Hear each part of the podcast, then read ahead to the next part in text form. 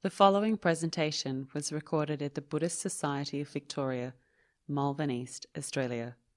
Please visit our website at bsv.net.au.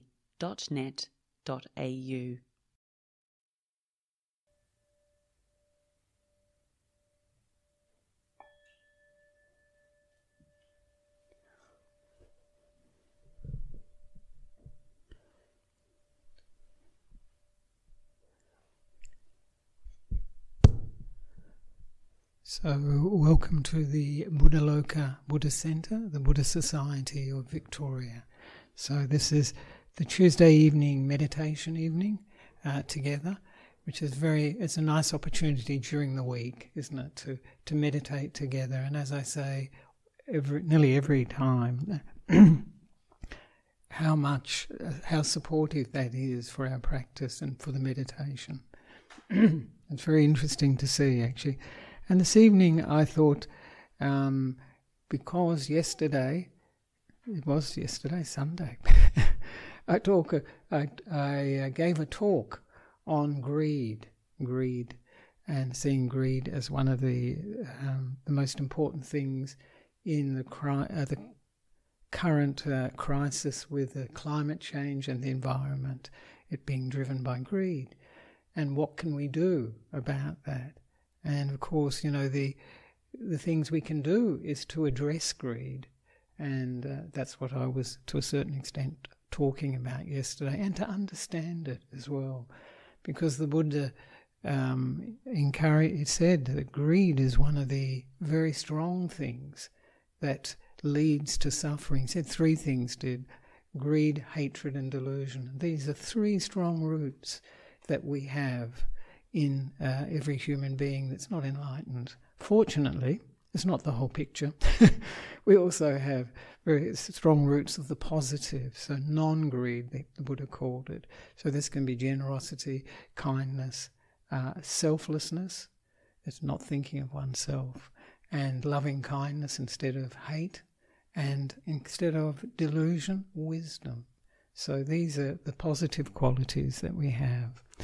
But one of the things that he recommended for uh, um, dealing with greed was the bringing something that's the opposite of greed to bringing that up to counteract greed in us, to develop that, and to condition ourselves with that good quality instead of the uh, quality of greed, what I need, what I want, you know, all this sort of thing.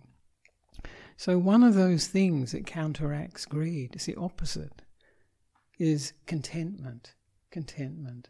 And this is something, contentment is this feeling of, I'll go into it a little bit more, of being happy to be here. That's what I'm going to use as the theme for this evening. This is uh, a phrase that uh, Ajahn Brahm uses, and I like very much because for me that that brings up a feeling of contentment when I say happy to be here, you know.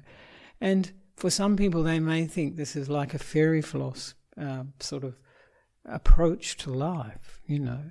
Uh, um, but being happy to be here when things are going well is, is very easy. but when things are going difficult and difficult, there are difficulties in our life. There's sickness there are disappointments, there is separation, you know, we lose people, either relationships break up, people die, these sort of things. Still to be happy to be here, that becomes quite tough.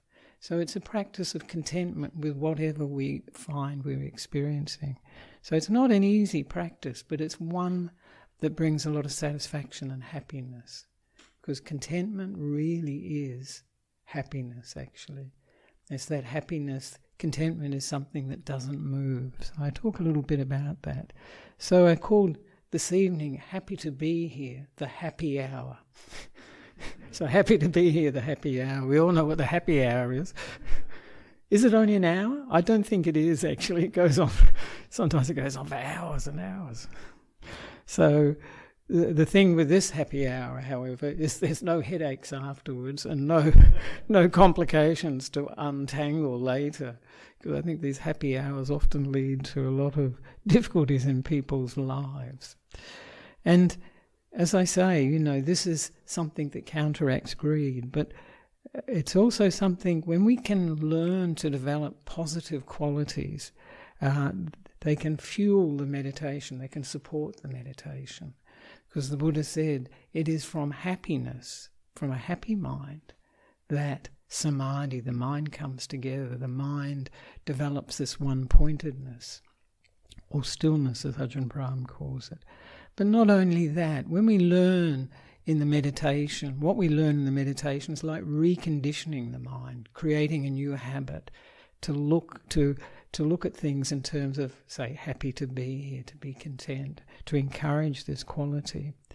And when we do that, we can use that in our daily life. It's not only in the meditation, because the meditation is really a way to start a, a new habit, a positive habit, a conditioning, and we have to bring that into our daily life to make it really, to, to make it even stronger, but to bring happiness to our lives. So this is the essence of um, uh, the Buddha's teaching. Really, is to reduce the negative or overcome the negative and to develop the positive, the wholesome, and maintain it. This is an important thing. And the reason why these positive emotions, like this evening contentment, there's many others, you know, thankfulness, We'll call it gratitude, there's metta, uh, loving kindness, there's compassion, there, uh, joy with others' success, successes, and upekkha. This is equanimity. So there's many of these positive qualities.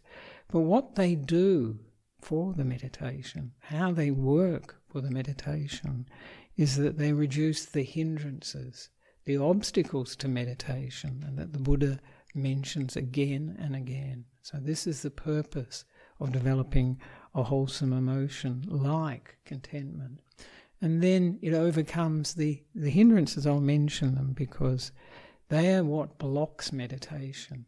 You know, people often think, um, you know, how, how do you develop this deep meditation?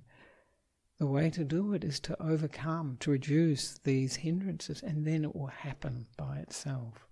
So this is the, and and not only does it um, support the meditation, it supports wisdom because the Buddha said these hindrances they block the meditation, the stillness of the mind, the one pointedness of the mind, and they block wisdom too. So it's pretty much the same. And when we overcome them in the meditation, then wisdom uh, is empowered. We can actually see things uh, more clearly. And if it's very deep wisdom, we can see things as they truly are, not as we wish them to be or, or as uh, whatever. So we can see very clearly without these uh, these um, disturbances, these obstacles to clear seeing, without these things that cloud our vision. And that's sensual desire. This is desire for any of the senses. You know, when we're sitting in meditation, we start thinking about cricket, football, tennis, whatever it is. This is all connected with the five senses. Think about politics, you think about music, you know, if you think about any of these things, painting, videos you've seen, uh, discussions you've had with people, all connected with the five senses. And in deep meditation, these five senses are left far, far behind. So the mind goes within itself and uh, is not interested in the five senses. So that's the first one. And then the second one, pretty obvious, is uh, Vyapada. This is ill will. This is all shades of negativity from irritation, annoyance, right up to road rage. and the third one, of course, is uh, drowsiness and sleepiness. These are the dullness of the mind and the body. And the, the next one is uh, restlessness and remorse. Restlessness. This is where the mind cannot settle. It keeps going, looking for happiness, moving from one thing to the other and we we can. I think it's a very common experience. People can identify with that, and remorse or uh, worry, thinking about the things we've done and said, and worrying about those. And the last one is doubt. Doubt uh, about the classically they say Buddha, Dhamma, and the Sangha. You know, was the Buddha really enlightened? Do the teachings really work? Were they really um, practitioners, uh, monks and nuns? who achieved uh, the uh, the things that the Buddha spoke about. But more than that, really one of the biggest doubts for many people is a doubt that they can do it. you can't do meditation. Actually, Ajahn Brahm's always saying that. You can't do it. It happens when we get out of the way. But that doubt in our, our own ability, you know, um, is, is a, something that sabotages us, that makes it uh, very difficult for us to, for the meditation to, to develop. So this, that sort of hindrance is, is an important one. And that's where, you know, myself and particularly Ajahn Brahm are like encouraging people, you know, to meditate, to develop it. And I always like that saying, you can't do this wrong. because people worry about that, especially when they start meditation. They think, oh, am I doing it right? You know, is, is this the correct way? And so on. Of course, that's an obstacle. it's going to disturb their minds, you know, that doubt doesn't allow the mind to settle down. It keeps it busy worrying, you know, maybe there's a better way to do it, you know, a, a different teaching that may, may be uh, better for me, and so on.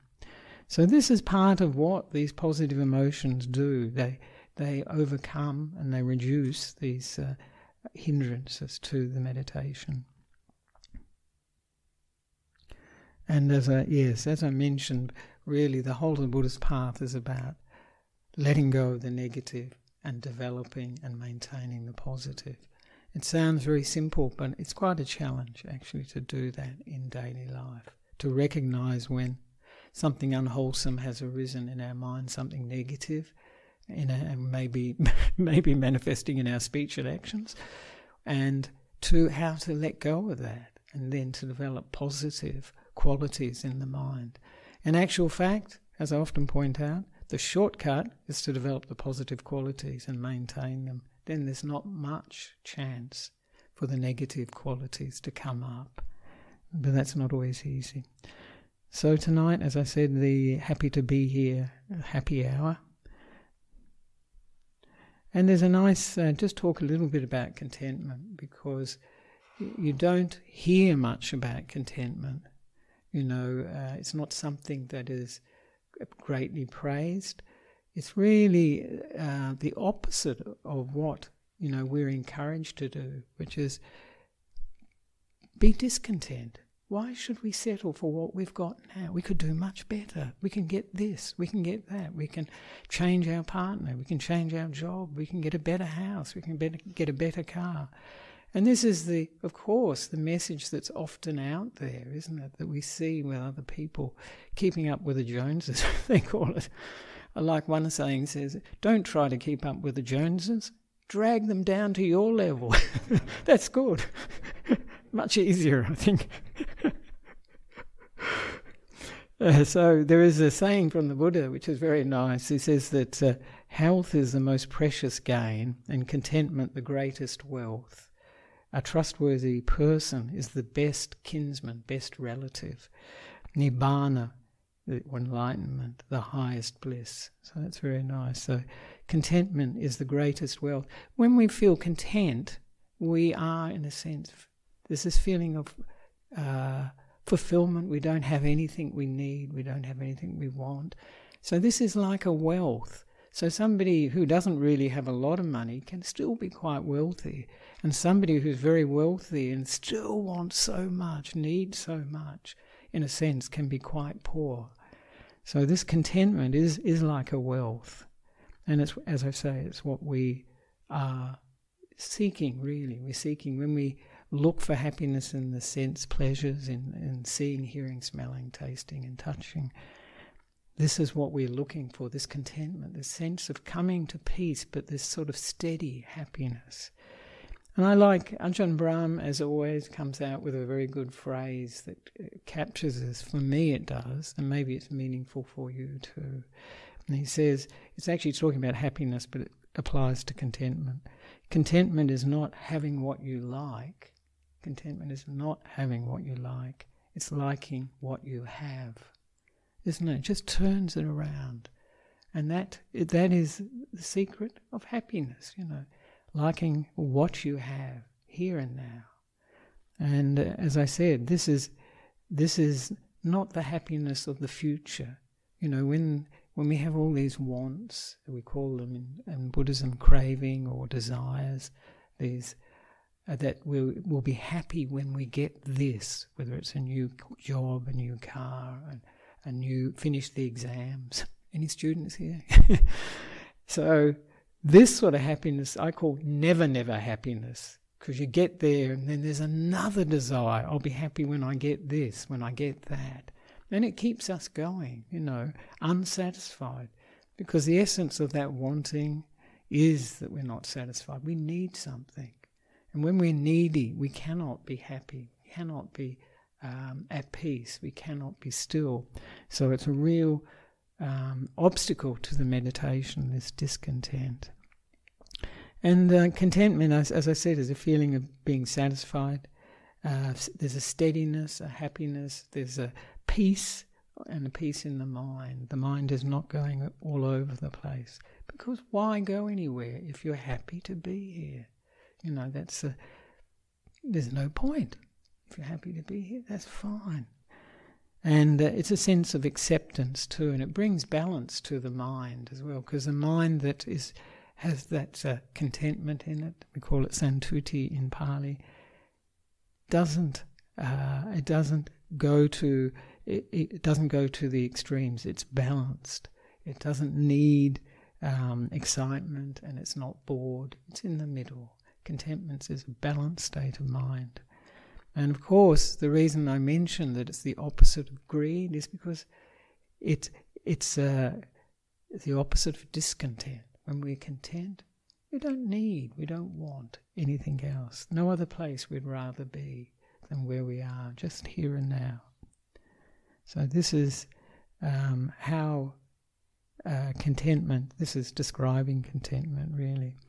And it's an important part of the Buddhist path, just to mention a little bit more about it, because the Buddha taught a gradual training, he called it a gradual training and he said, first of all, you have to hear the teachings, you have to hear what he is um, uh, describing as the path, and then to develop some confidence that, yes, that's worth you know, giving a go, trying. And of course, you know, if you if you're inspired, that gives you energy as well. So when you get that um, uh, faith or confidence that gives you energy, And then you start we start we start to practice, and then we start to put into practice, you know, the ethical suggestion, ethical code that the Buddha recommended, at least the five precepts. And this is how we can, um, uh, how we can develop more mindfulness of what we're saying and doing, develop the uh, quality of not harming others or ourselves through the five precepts. But then the next factor is contentment. So being content and this is being content with what we have. For uh, monks and nuns, Buddha always says that it's um, clothing, food, and um, a dwelling, or like accommodation, and also medicine, medicine in time of sickness. And really, that's the basic necessities, isn't it? Really, the basic necessity, not only for monks and nuns, everyone. but uh, we we tend to make a lot more of these things than uh, than we need, which I might develop in a minute. Actually, talk the, about the difference between greed and need. I didn't get the chance yesterday. But this contentment is very, very important because then the Buddha says we need to learn to restrain our senses, the five senses, and re- of seeing, hearing, smelling, tasting, and touching. Because if uh, if we do not have this contentment, this ability, this happiness to be here now, We'll go out looking for happiness out there. And really, the Buddha is talking about the happiness within each of us, the happiness we can get in touch with. Happiness out there through hearing, uh, seeing, hearing, smelling, tasting, and touching, we all know about. And it's usually short lived, and if uh, we it doesn't satisfy, fully satisfy. You know, it's over in a, in a very short time. So the point the Buddha is trying to make is once we have this contentment within, then we don't have to seek all our happiness through the senses. And this is the point of the sense restraint. But really, the sense restraint relies on the mind. Mind is one of the senses. Because the mind is what makes the stories up about all the things we see, hear, smell, taste, and touch. It makes a big deal of them. But if we're happy to be here inside, we don't need to be out there so much. And then from that, the Buddha says, once we've uh, starting to look within, we're restraining the senses, we're not being swept away by them. And this sense restraint is even more important these days. I just mention this too, because one of the biggest things that it's difficult for people to be restrained about, I can see it myself, is the internet. The devices people have, they they really you know can sidetrack us. They can swallow so much time and and attention and arouse uh, you know so many emotions, often not positive. You know of greed or hatred, anger, what we see or hear, or and all these emotions and so on. So this sense restraint that I'm talking about in seeing, hearing, smelling, tasting, and touching, very mm-hmm. important with with the internet to get some freedom for ourselves, because often I think people feel that you know they, they just can't help themselves before they know it. Three hours have gone, and they haven't um, they haven't you know just been looking at videos or doing emails or whatever it is. So this is something. This is the ability we all have to say no to some of our sense contact. I'm not going to go that way, you know, from what I see, hear, smell, taste, and touch. I don't have to do that. And this is to get that freedom, to get that choice. And this is an ability that we develop um, with the Buddha's path. And especially you need it for sila too, for morality, that ability to say no. And uh, that can lead to happiness, that does lead to happiness and well being, actually, and freedom. So he says once we restrain the senses and we've come inside, then we're ready to develop mindfulness and this clear, this full awareness, mindfulness, knowing what's happening in the present moment, and full awareness, the ability to know what's going on around that mindfulness, what's the purpose of the mindfulness that we're doing? Is is is the uh, the means we're using for the, uh, developing mindfulness suitable.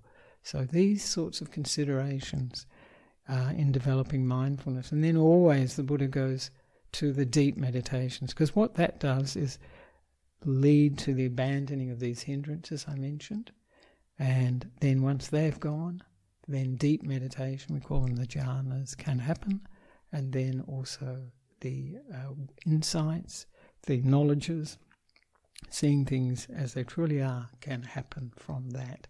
The power of that, that mind that doesn't have any negative qualities in it for a time. So this is the uh, important part of the um, of the path. You know, this contentment is is something that allows us to stay inside, stay at home, as it were, so that we can you know, develop these qualities of the mind, develop this happiness within, and then for the meditation to develop from that. So, ah, yes. So, and maybe uh, just, yeah.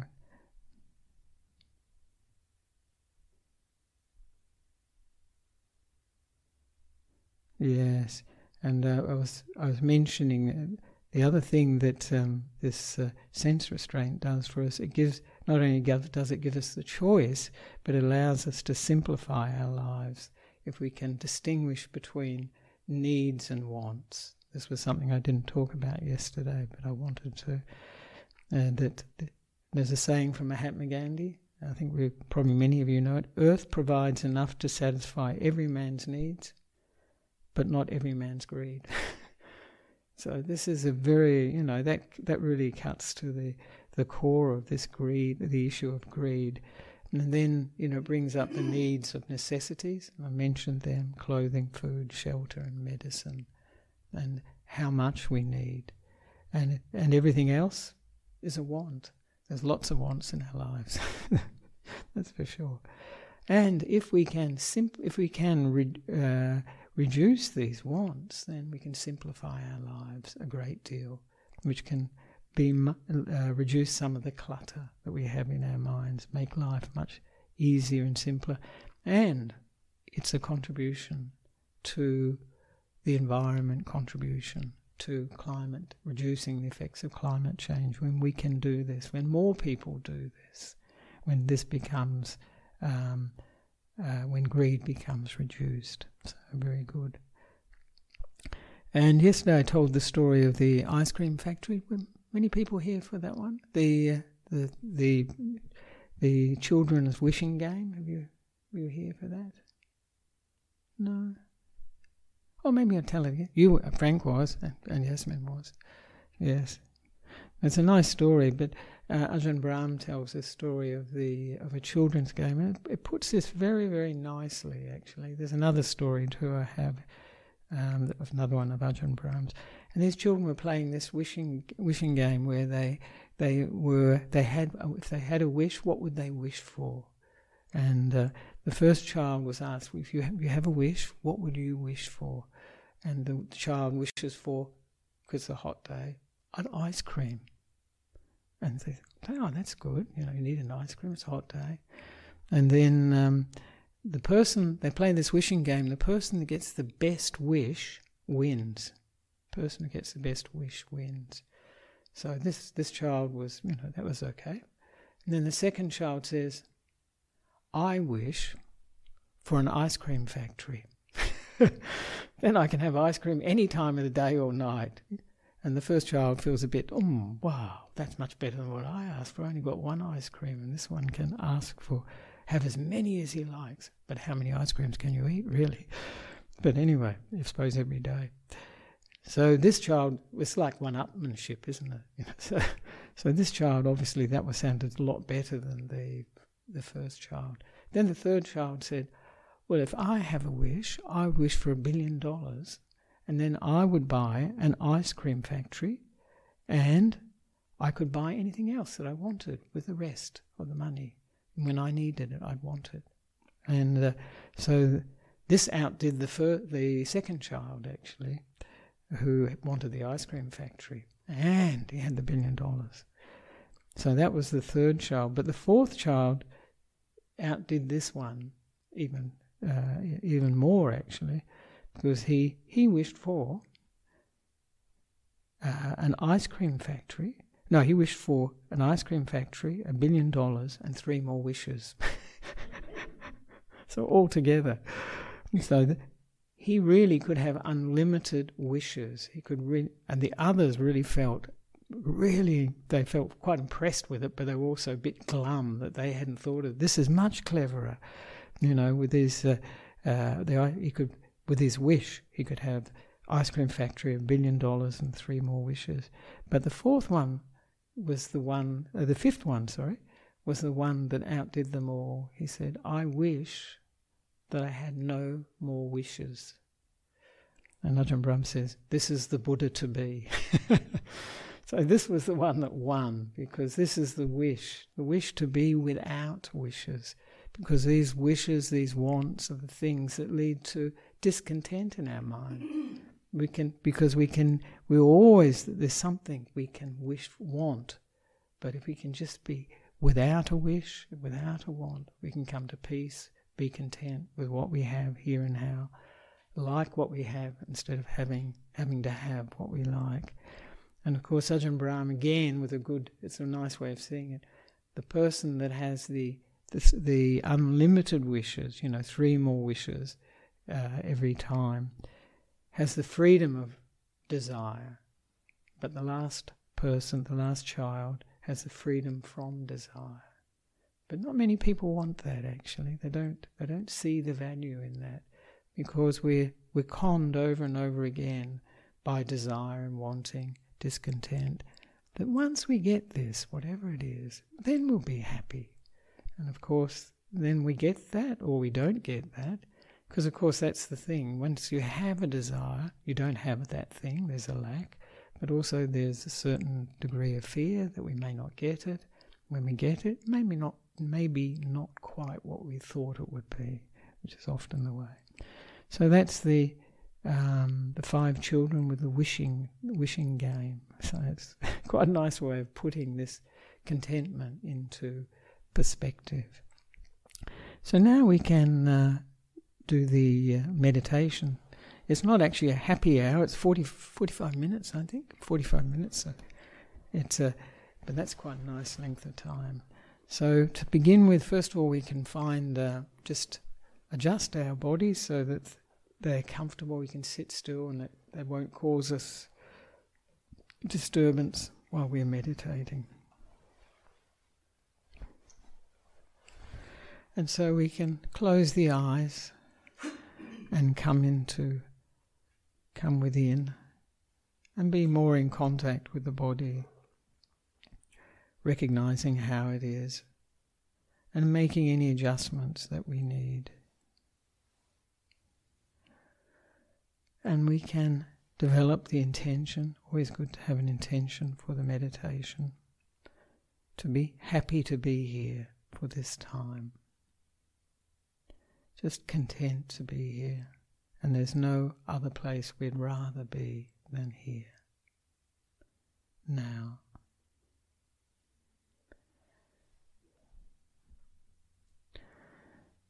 And we can develop that feeling of being happy to be here just by maybe that phrase, I'm, I am happy to be here, using that and see how that feels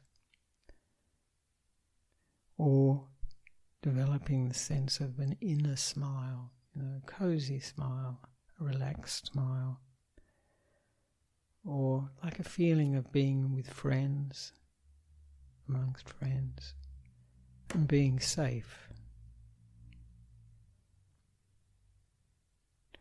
Or a feeling that, that we don't have to do anything else for the moment, work or whatever it be.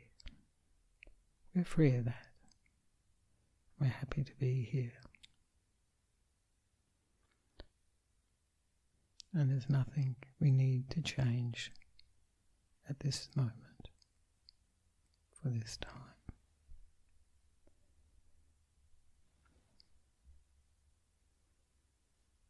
So just getting in contact with that feeling, however we can arouse it, of being happy to be here.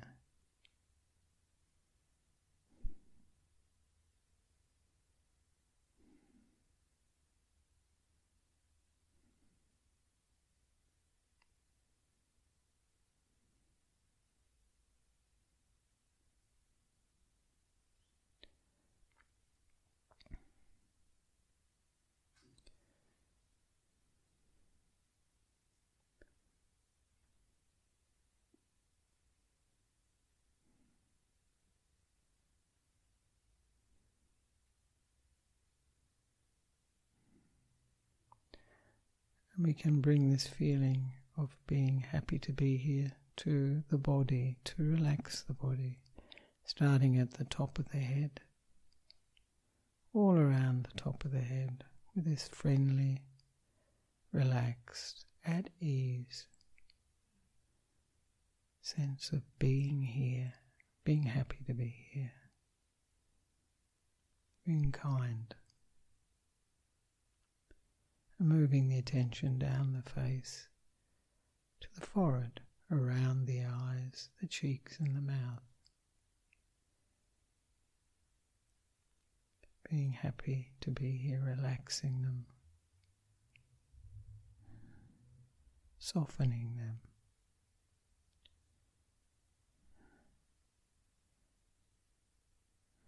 Then moving the attention down to the neck, all around the neck this warm feeling, this mental massage. Happy to be here.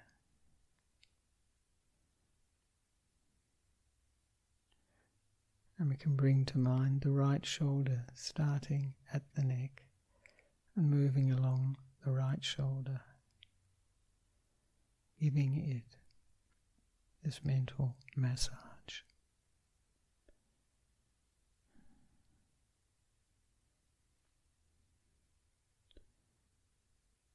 And moving this warm attention down the right arm, the upper arm all around, through the elbow to the lower part of the arm, to the wrist, and the right hand, right to the tips of the fingers, relaxed, soothing the right arm.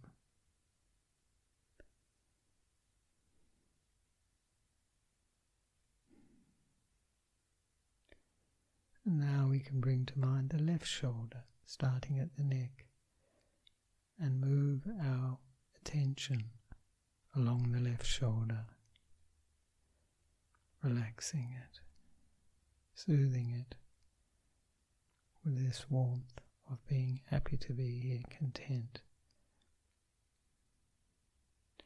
allowing any tension to dissolve, to soften. And moving the attention down the left arm, the upper arm, all around to the elbow, all around the elbow, and the lower arm, to the wrist, the left hand, and right to the tips of the fingers, soothing the left arm, relaxing it, making it comfortable making it content.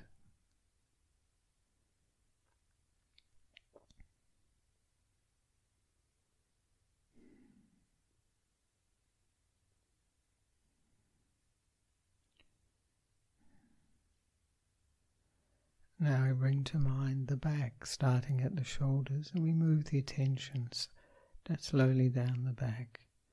This warm, kind, happy to be here attention.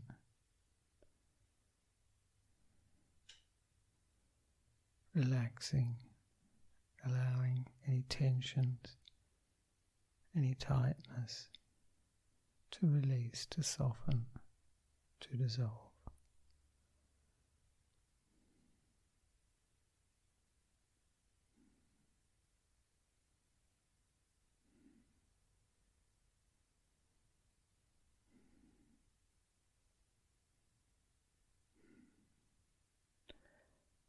And now we bring to mind the front of the body, starting below the shoulders and moving down the chest.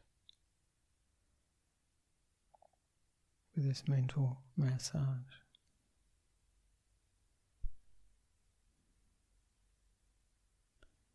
Relaxing and soothing, and down to the stomach area.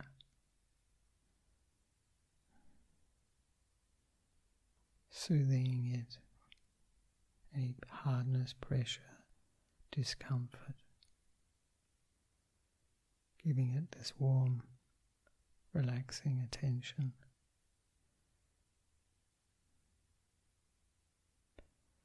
And then lower down to the abdomen, below the stomach.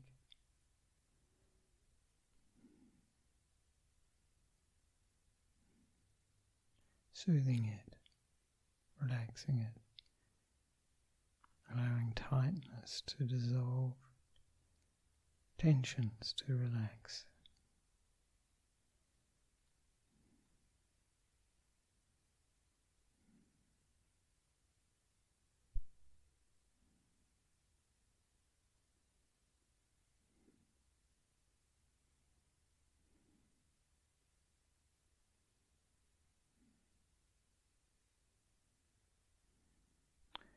And now we can bring to mind the right leg, starting at the top of the right leg and moving slowly down the right leg all around, starting with the thigh, the upper leg, down to the knee, all around the knee, soothing it, giving it this warm attention, and down the lower right leg to, to the ankle, all around the ankle, to the foot, and right to the tips of the toes. Soothing, relaxing the right leg, happy to be here.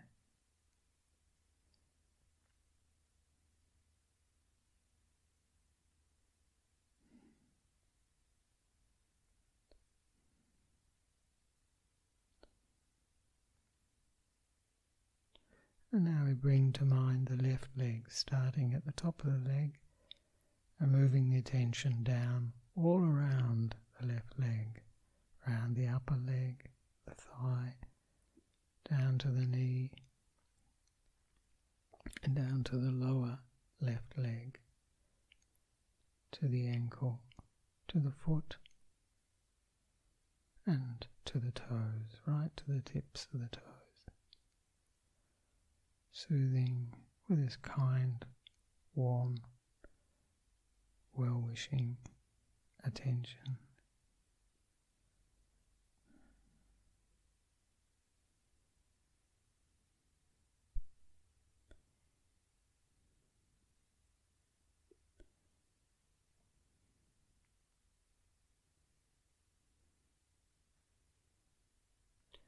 And we become aware of the whole body just sitting here.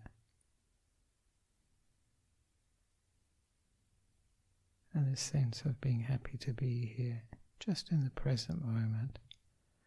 The past has gone, the future, who knows? Just happy to be here.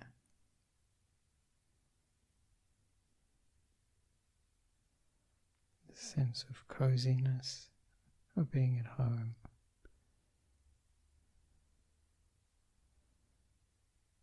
Not wanting for anything.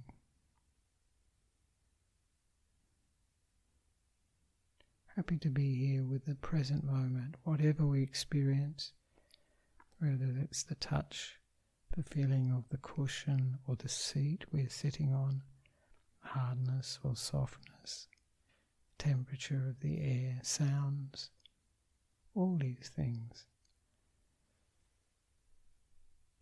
We're just happy to be here with it, and we use this feeling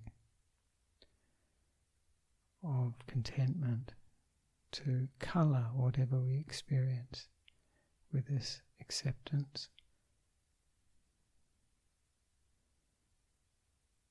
We just become aware of whatever we're experiencing, whatever's prominent at the moment.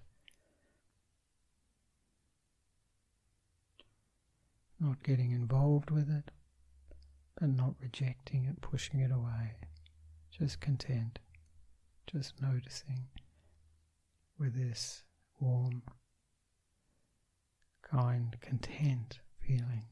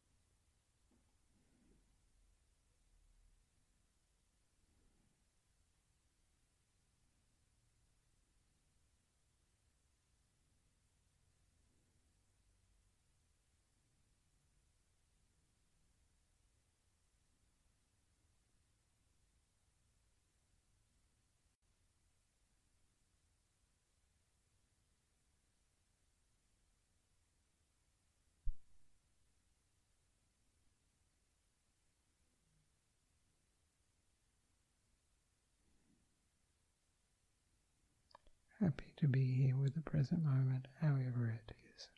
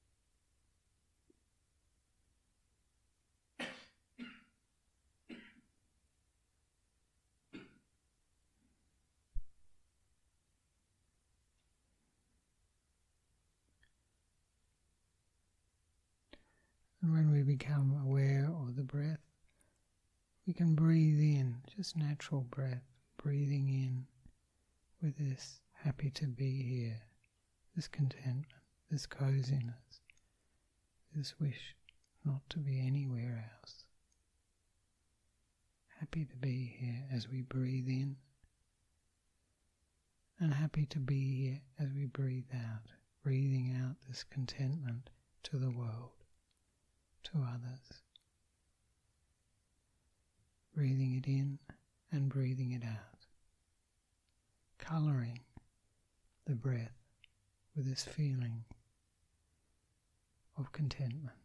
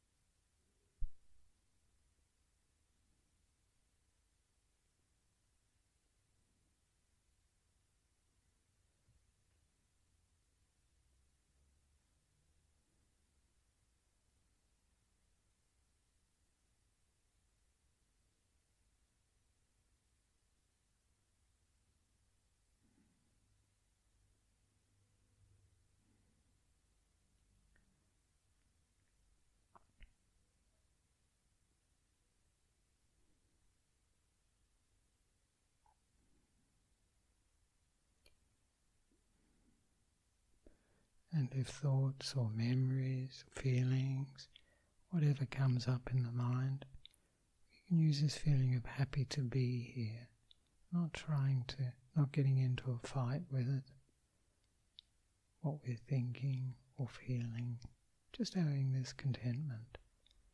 And then when we're ready, coming back to the breath, happy to be here with the breath.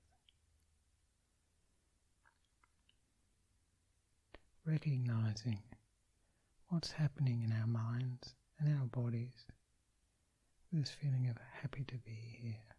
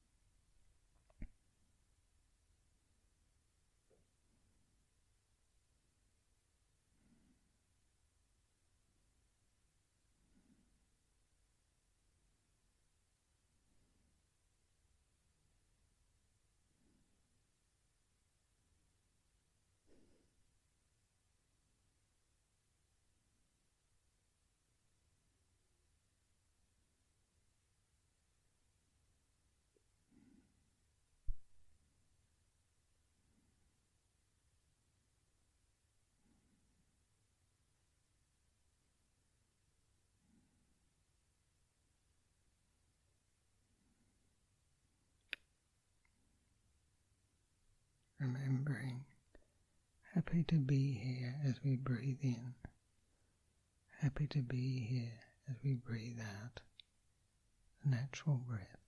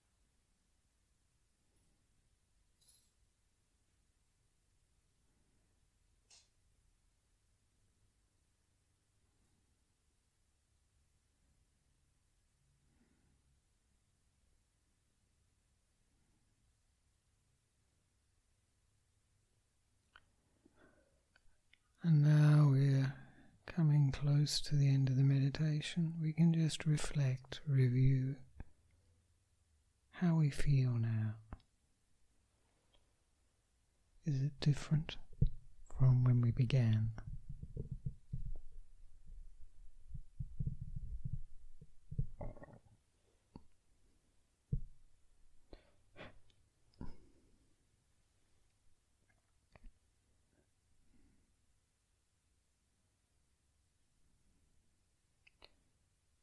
Did we uh, feel happy to be here or not?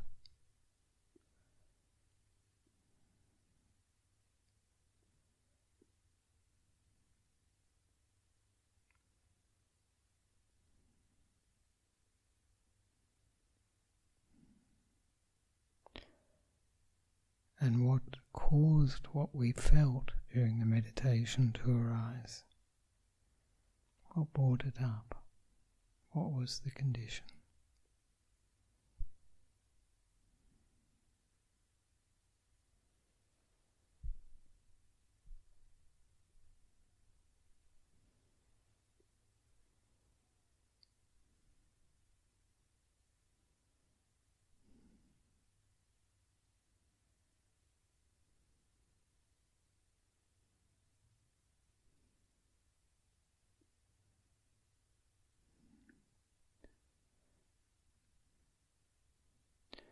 And we can share this energy of meditating together here today, this evening, with everyone here, with our family and friends, and all beings everywhere. May they be filled with this feeling of being happy to be here, contentment, safe, cozy, inside.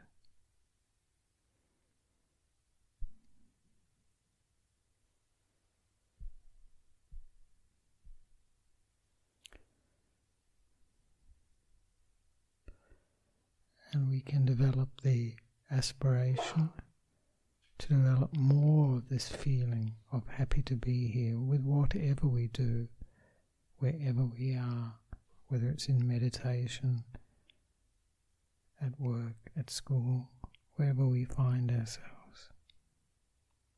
To make it a habit and a refuge too.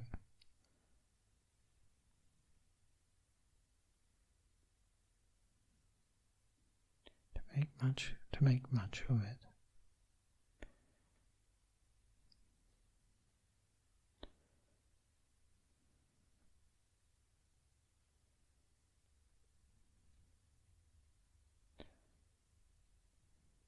And lastly, we can anchor this feeling of being happy to be here in the heart or the mind. So we can bring it up any time day or night. This feeling of contentment, being satisf- satisfied, having enough.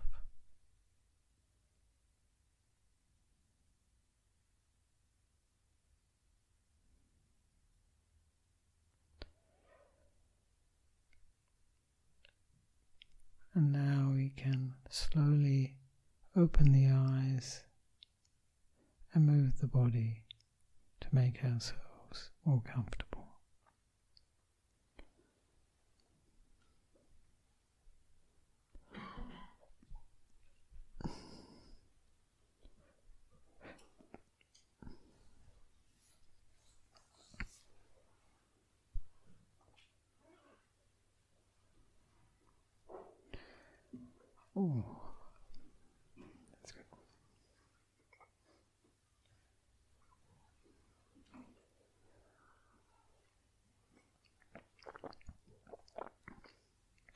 So, just to ask if there are any comments or uh, questions, and I always say complaints this evening.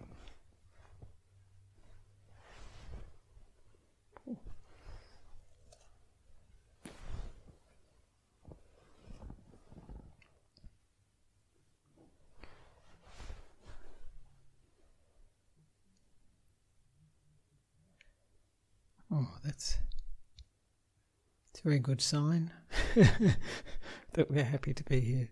Because when there are no questions, comments, or especially complaints, it means that we were at peace. The mind, the thinking reduced. We were happy to be here. And, and uh, so then there's no need to think, no need to have questions. So this is always, in a way, a good test. You know, if we if there are lots of questions and, and comments and complaints, there was a lot of thinking going on. We never came to peace with ourselves, with being here. So uh, this is, a, in a sense, a, always a positive thing for me when I see people don't have the questions, don't have the comments or the complaints, because it means that the meditation has succeeded, really has succeeded. And even if, you know, when we, um, you know, are happy to be here and we see a lot of thinking coming up and we are accepting of that, we're happy for that to be here, then that can that can reduce by just that action of being content, not wanting to change it. And uh, Ajahn Brahm calls this contentment is the fast track to enlightenment. People are always looking for the fast or the shortcut. Actually, they're always looking for the shortcut. But being content is something that we're not used to. We're not used to you know, we're, we're actually encouraged to always be discontent, not only with what we have, but with ourselves. We can do much better. We could be much better. We could be much smarter. We could be much better looking. We could be all these things, you know. It's endless. But can we be content with just how we are? And that is actually, you know, a, a place where we can rest, where we can come to peace and a sense of ease, you know, instead of this relentless, you know, discontent with how we are, how the world is. you know, we need this, we need that. So this is a, a real a training, a different, say, way of conditioning our minds. And the more we can bring up this sort of uh, contentment in the mind, you know, the happier we can be actually, and realize the wisdom of the Buddha's teaching, especially the second noble truth, where he says that wanting, desire, we call it craving, it's a bit of an old fashioned word, um, is the source of unsatisfactoriness, the source of suffering, source of unhappiness. And we can see that when we start to develop the sense of contentment in ourselves. And when we do have that sense of contentment and peace, we can actually see much more clearly what needs to be done, you know, and how best to go about it. So this is it's a much better place to come from than from a mind that has got lots of agendas.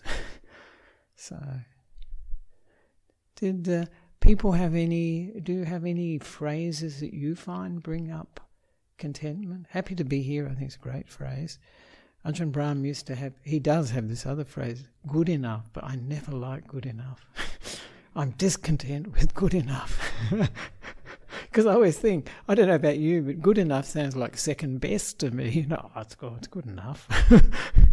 you know, that sort of thing. So I don't like that at all. I find that uh, not doesn't doesn't bring up contentment in me. I think, well, you know, could be better, which is the opposite of contentment.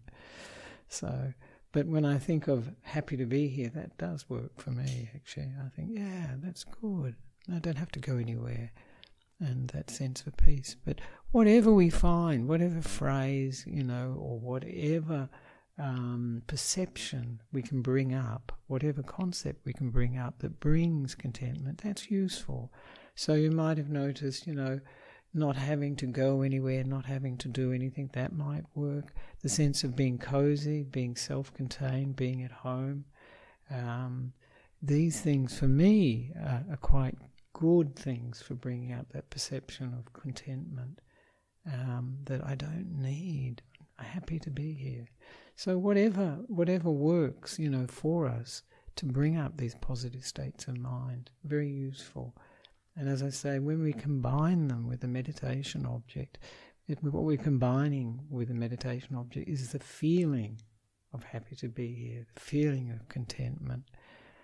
And that feeling combined with the breath or the feet, whatever we're using for the meditation object, makes it much more attractive, much more interesting, and we can stay with it because we don't want to, if we really got that feeling of happy to be here, we don't want to move away from where we are, you know. We're really content here. And this is something, you know, we can develop. The more we develop with the meditation object, the more the mind will start to settle down, become peaceful, and then go into deeper states. Because once the mind has got a certain momentum, once we've developed that um, that peace and that contentment to be with the meditation object, it will naturally develop this momentum where the Buddha says, you know, that this happiness and joy comes up. And the deep, once there's happiness and joy coming up in the mind, we don't want to be anywhere else anyway. This is the idea of positive emotions. Once we've got those, there's nowhere else we want to go. This is the party we want to be at. We have no desire to be anywhere else. And that's when the mind can go within itself and develop these very deep states of meditation. But for us, it's to get to that stage where the mind, where we're happy to be with the breath, we're content to be with the breath, or whatever the object be, so that we can reach that stage where that automatic process takes over. Uh, which the Buddha says, you know, you don't have to will that this is the case. It, it happens naturally.